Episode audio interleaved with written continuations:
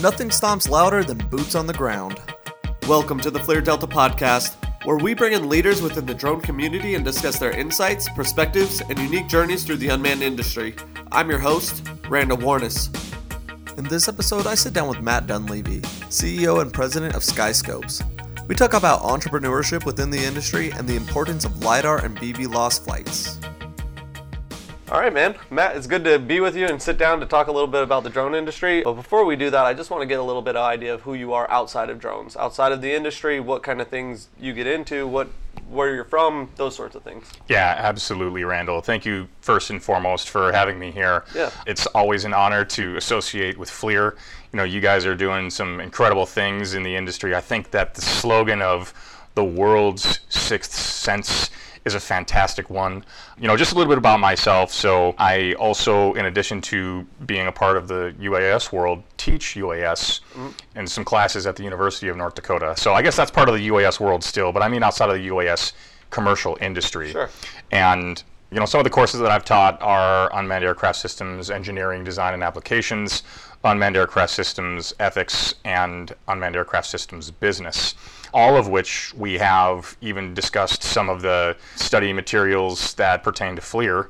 You know, we've we've looked into some of the you know industry papers and a lot of even just marketing materials you would find at a conference in some of these classes and you know, I think that it's important to be able to have something else that one does outside, I think, of the UAS business as I run one called SkySkopes, mm-hmm. but that it still has an element of unmanned aircraft when I teach at the University of North Dakota is helpful in terms of the direction of where a company would go. We like to be on the state of the theory in, in terms of the industry, and, and also it's, a, it's good to have relevant class materials that we find in industry to bring to classes. You know, some of the hobbies that I have, I you know, enjoy playing the violin and playing chess. I'm okay. a competitive chess player, and like to uh, hobbies-wise, I, I like to also read.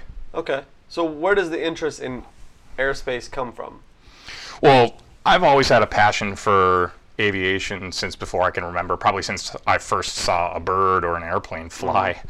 And, you know, I, I, really think that the marriage of unmanned aircraft systems with sensors, the sensor actually makes the unmanned aircraft a system and a system of systems at that. I've loved unmanned aircraft since I knew that there was value to them as they stem from manned aircraft that you know I've always been interested in especially aviation history since before I can remember. You know, I always had a high regard for the Air Force. Currently I'm the honorary commander of the 69th Reconnaissance Group, mm-hmm. which is the entire inventory of the Air Force's RQ-4 Global Hawks.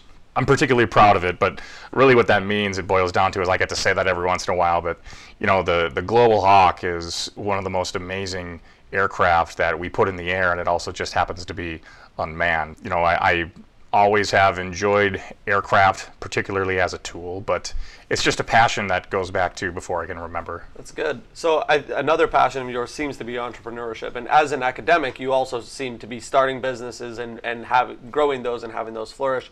What drives your desire to be owning your own company and be an academic at the same time? Yeah. Well, so entrepreneurs, when it boils down to it, some of the young ones what they like to do most are to build and to own. And, you know, I'm not particularly a young entrepreneur anymore, but I definitely like to build. Mm-hmm. And oftentimes I find that one has the most leeway to build an organization when they also found it and build the innovative pathways that stem from that business its inception and you know even even different pivots from the ways in which you can start a company and you know ownership really isn't that big of a deal i think. I think more important is the building and that's where my passion really is for startups. Got it. So your current project is SkySkopes. Correct. Tell us a little bit about what SkySkopes is what you bring to the table what your mission is. Yeah well so SkySkopes is one of the top uas flight operations organizations commercially in the United States. And it's in no small part because of the ways in which we're able to innovate new solutions with some of the sensors that we use, such as the, the FLIR. We have several FLIR sensors absolutely have loved working with our sensors that we get from FLIR and you know we, we have differentiated ourselves I think from the crowd with our ability to focus and define where our main gravity of efforts are and one of those is in the oil and gas world mm-hmm. where we use a lot of our thermal sensors and our optical gas imagers. We also do LIDAR and we're somewhat well known for some of the drones that we use to string transmission lines. Okay. So right now, with the, the payloads and the airframes that are available in the drone industry and software, where is the drone industry lacking to support and serve the energy customer? Absolutely, that's a fantastic question.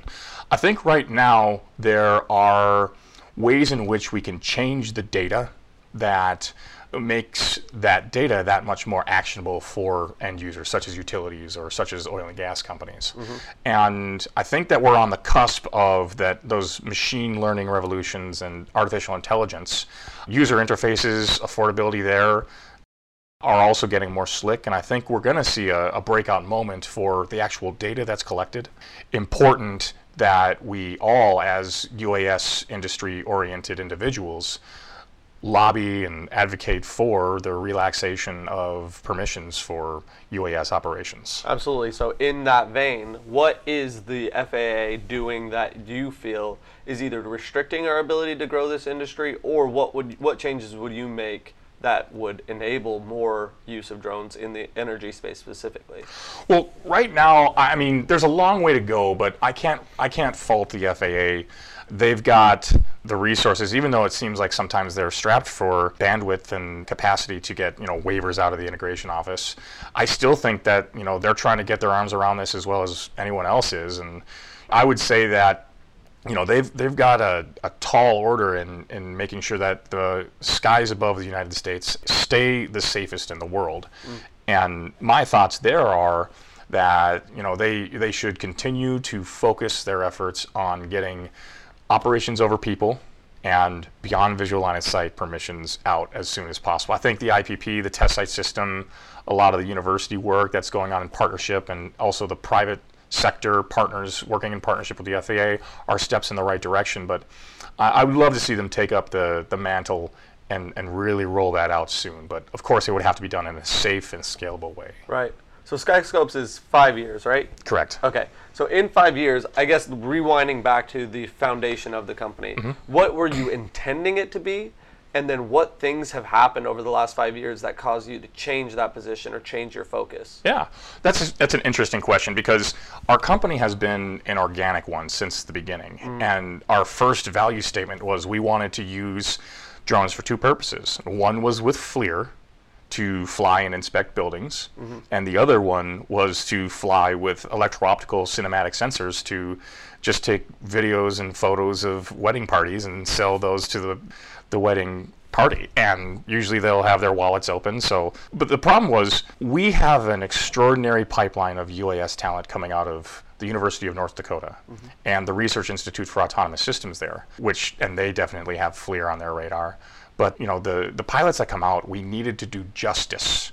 We learned when they've got this four-year degree in UAS operations, or even the people separating out of the Global Hawks and the Reapers out at Grand Forks Air Force Base into the civilian world.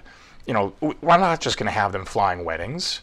So the industrial purposes that really fit the way in which these guys are in lockstep with their previous industries are in oil and gas, are in utilities, and a lot of the new complex missions. So, you know, in terms of events, it's UND standing up a UAS four-year baccalaureate program. And then there's also major events in the companies like when we get financing rounds closed. Mm-hmm. And then the the things that we have so much less control over in the industry are when new technologies come out. So like when FLIR releases an OGI camera or an upgrade to that. That is a significant moment for a company like ours, causing us to have to adapt. Right.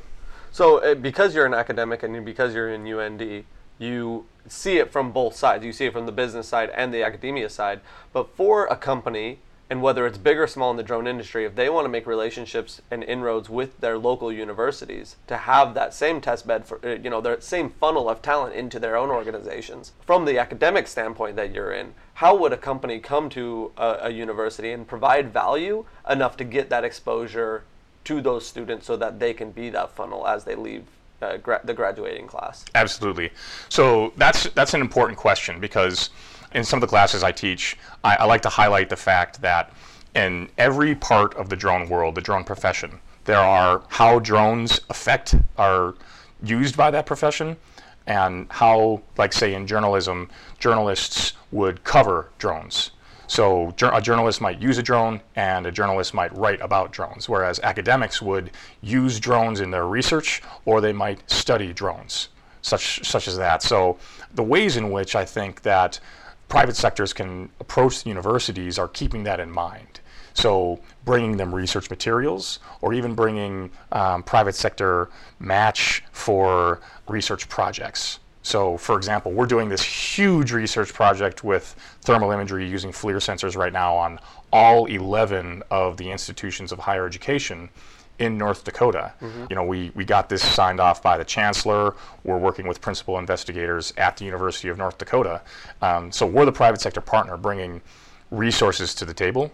And we're also providing different data sets that we had uh, beforehand that can be studied and help the course of the research. Gotcha. So we talked about beyond visual line of sight, and I think that that in energy specifically, where you have the structures you're looking at run a span of long range in one singular direction. So beyond the visual line of sight only makes sense. Oh yeah. What do you think that we can do as an industry to provide a better environment for the FAA to make some sort of move or justification for easier access to beyond visual line of sight waivers? Oh, that's a fantastic question. One of the things I think is taking pages out of the international playbooks.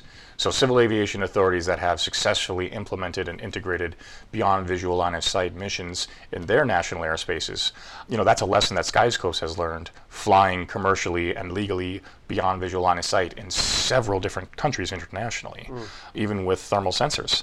So my thought is bringing uh, some of that subject matter expertise to the table and, and showing, you know, what, these are the lessons learned. I don't go as far to say that, you know, we know something that the FAA doesn't, but, you know, it's, it goes to also to show that there are people who are putting in, you know, some of this legwork that are just waiting for that beyond visual line of sight permission to come out. And I think it's extremely important. I think it's the holy grail. I think those are the five golden words in unmanned aircraft are beyond visual line of sight you know, working with UAS attorneys, working with our pilots so that we can get those lessons learned into palatable narrative that we can use to justify blanket missions across states and regions. So, what countries are you seeing have something that the FAA could learn from, or that you have experienced that you could you have seen it work successfully? I think that you know some of the links that we've used uh-huh. are bringing. I mean, and, and the way in which we see them improve on themselves are, are bringing you know new levels of situational awareness, not just to the end users who are getting drone data, but also to us about how we're going to be able to see it roll out, and also data that we could turn around to the FAA and show, look, you know, this might help dictate how it rolls out or when it rolls out you know, is it going to be blanket permissions? What are the certifications that pilots are going to need? You know, on the on the university side as well. Mm-hmm. You know, there's a debate of looking at how some of our pilots are, all of our pilots are manned aircraft pilots, mm-hmm. but you know, is that something that we should suggest to the FAA that they require of people flying beyond visual line of sight? And right now, I mean, it's a tough question to answer, and I guess I'm happy that I don't have to. right. So uh, we talked a bit about sensors, and you had mentioned thermal, but I think lidar is something that people see or hear in the drone industry more and more.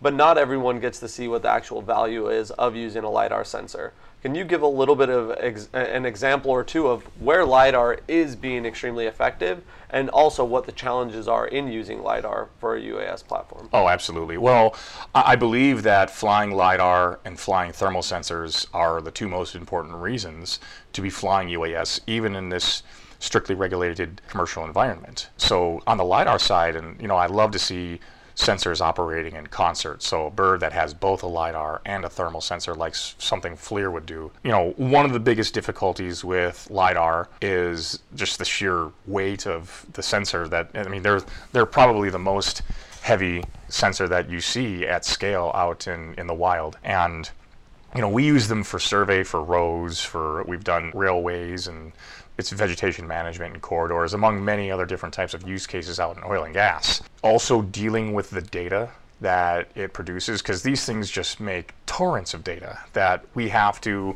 sometimes pipe in real time to an end user. Sometimes we offload it and process a little bit of it in the, in the fog, which is you know in the field, but still refining it a little bit.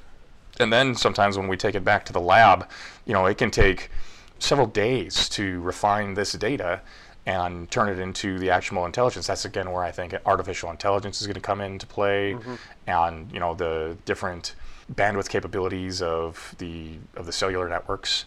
I think are going to be revolutionary to our industry, among others. So you believe that today lidar can be handled or, or used by the drone industry at scale today?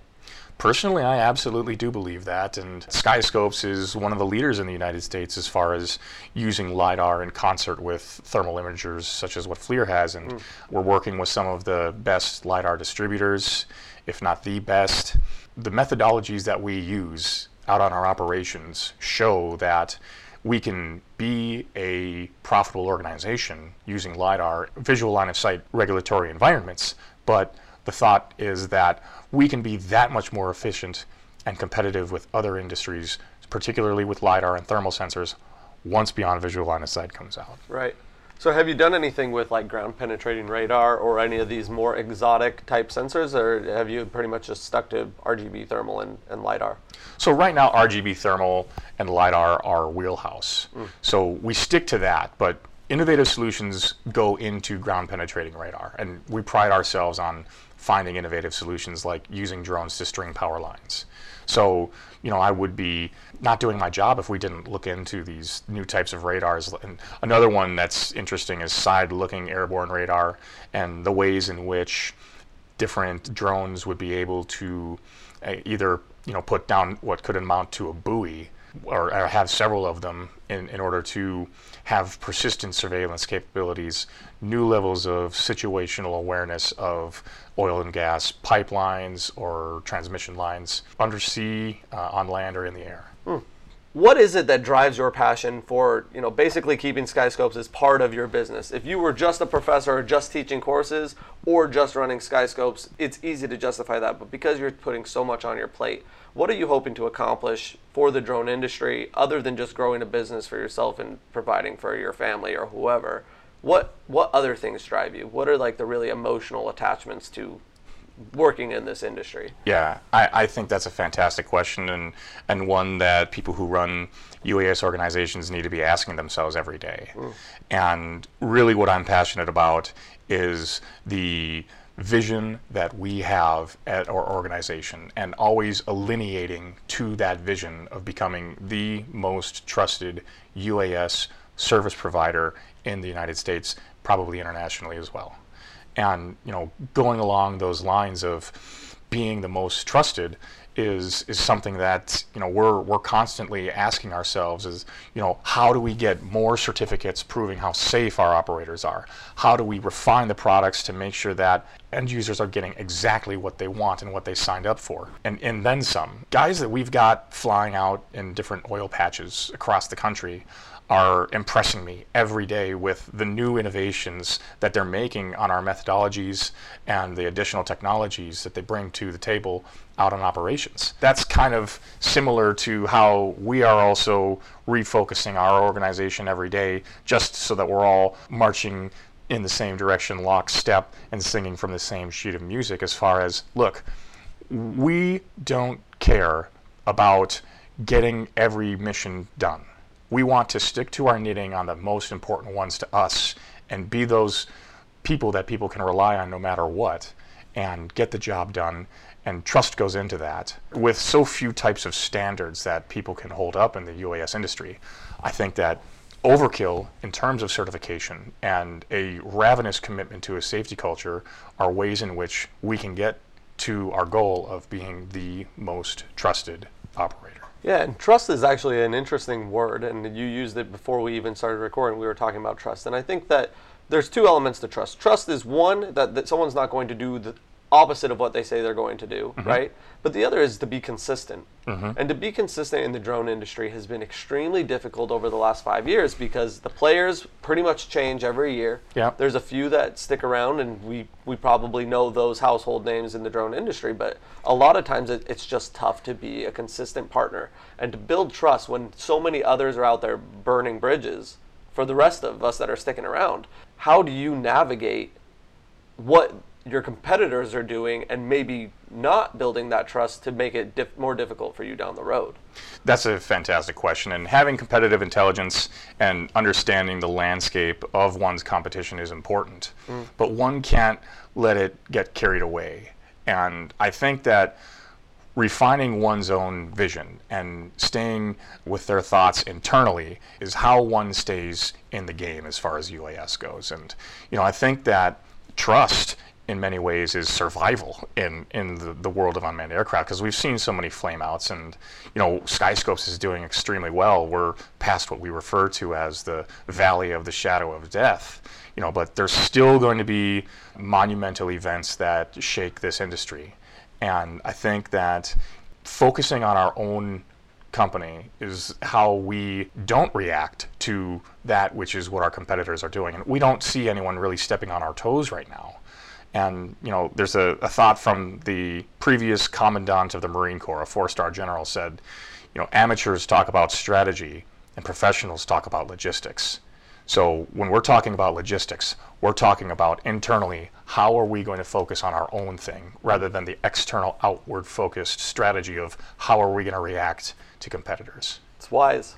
So I have five questions that you have not seen. They're fast response questions, short. Just give it. Give me your gut response. All right. Yep. All right. Name three companies providing the most value in the drone space today. That's a good question. Right now, I really think TerraSolid is one of them. I would say FLIR is there.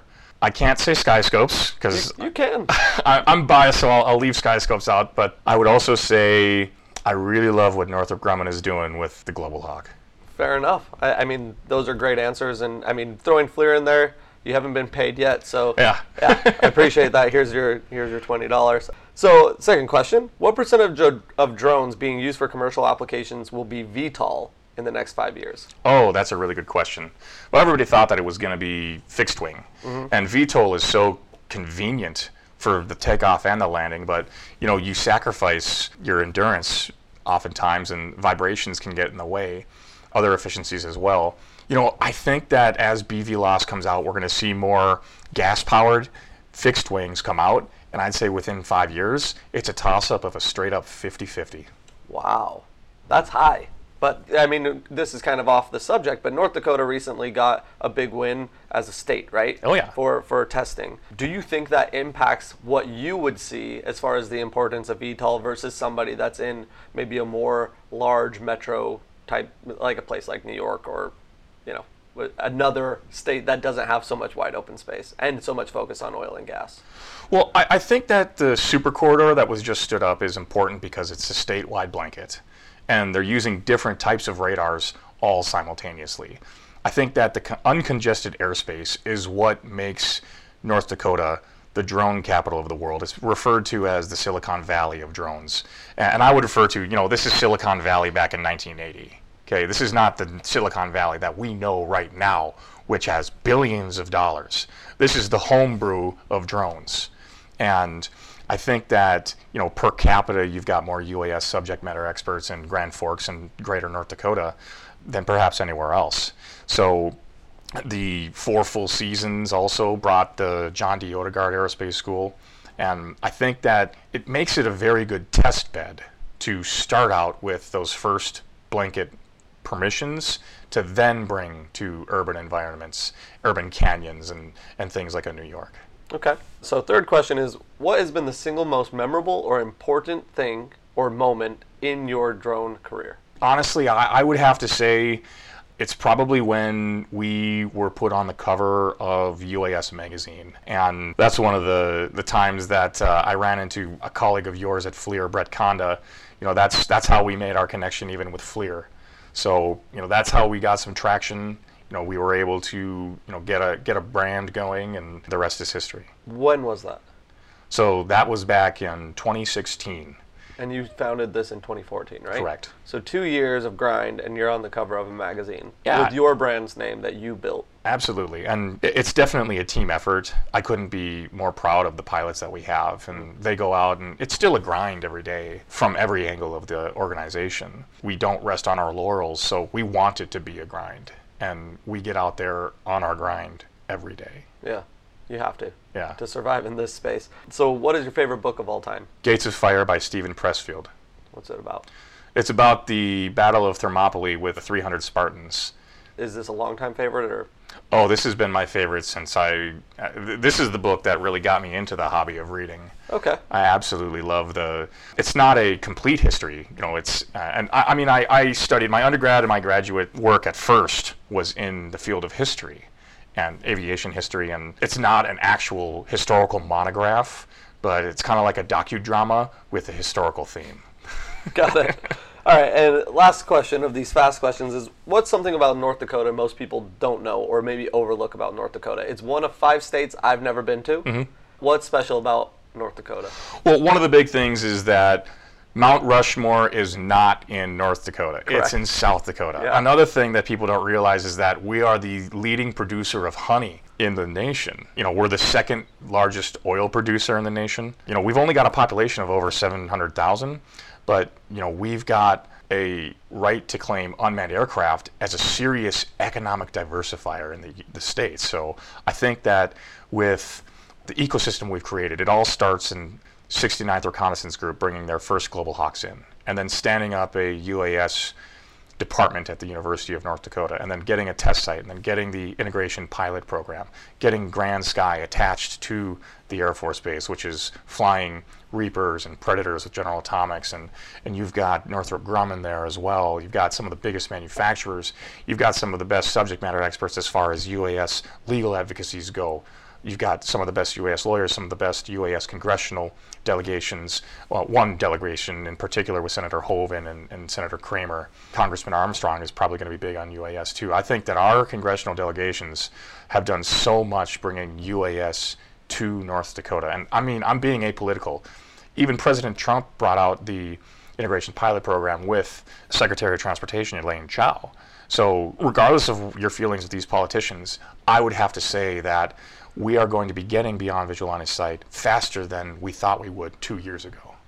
Do you need to put an endorsement on any of that? Or No, the check's not going to be in the mail. I make all these comments freely. no, that's that's nice. But uh, I mean, a lot of shout outs to uh, some constitu or from a constituent. That's nice. So, what's the next big thing for the drone industry? What's the next threshold that we might pass through?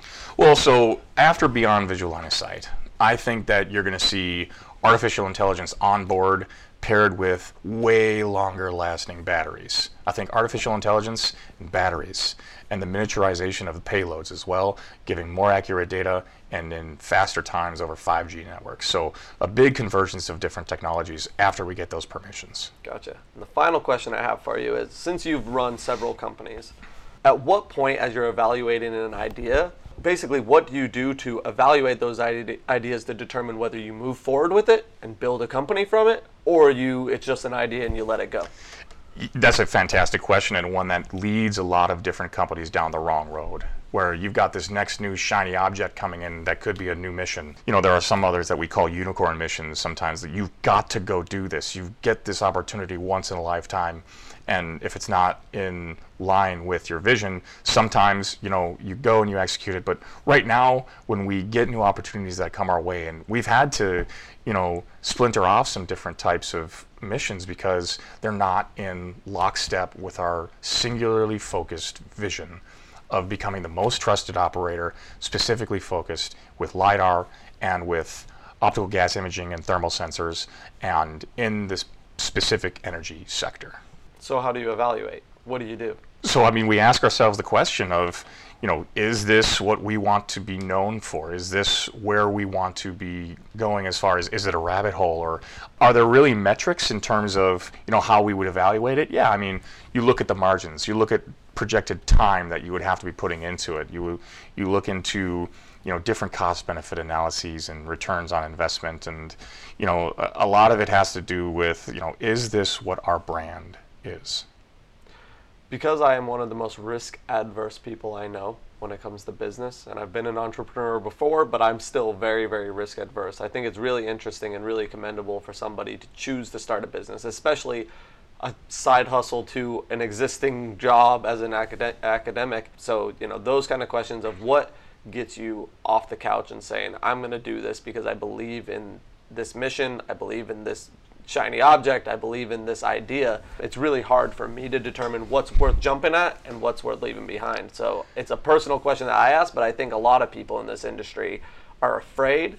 But you've obviously made a success out of it. Two years into your business, you were on the cover of a, a well respected publication. So, you know, just getting people to understand that there are success stories, there are really great stories in this industry, and just because you aren't sure if you should take the next step basically justify making that next step because in your case it's really paid off. Yeah, and waking up in the morning, no day in the UAS industry is the same as the one before it.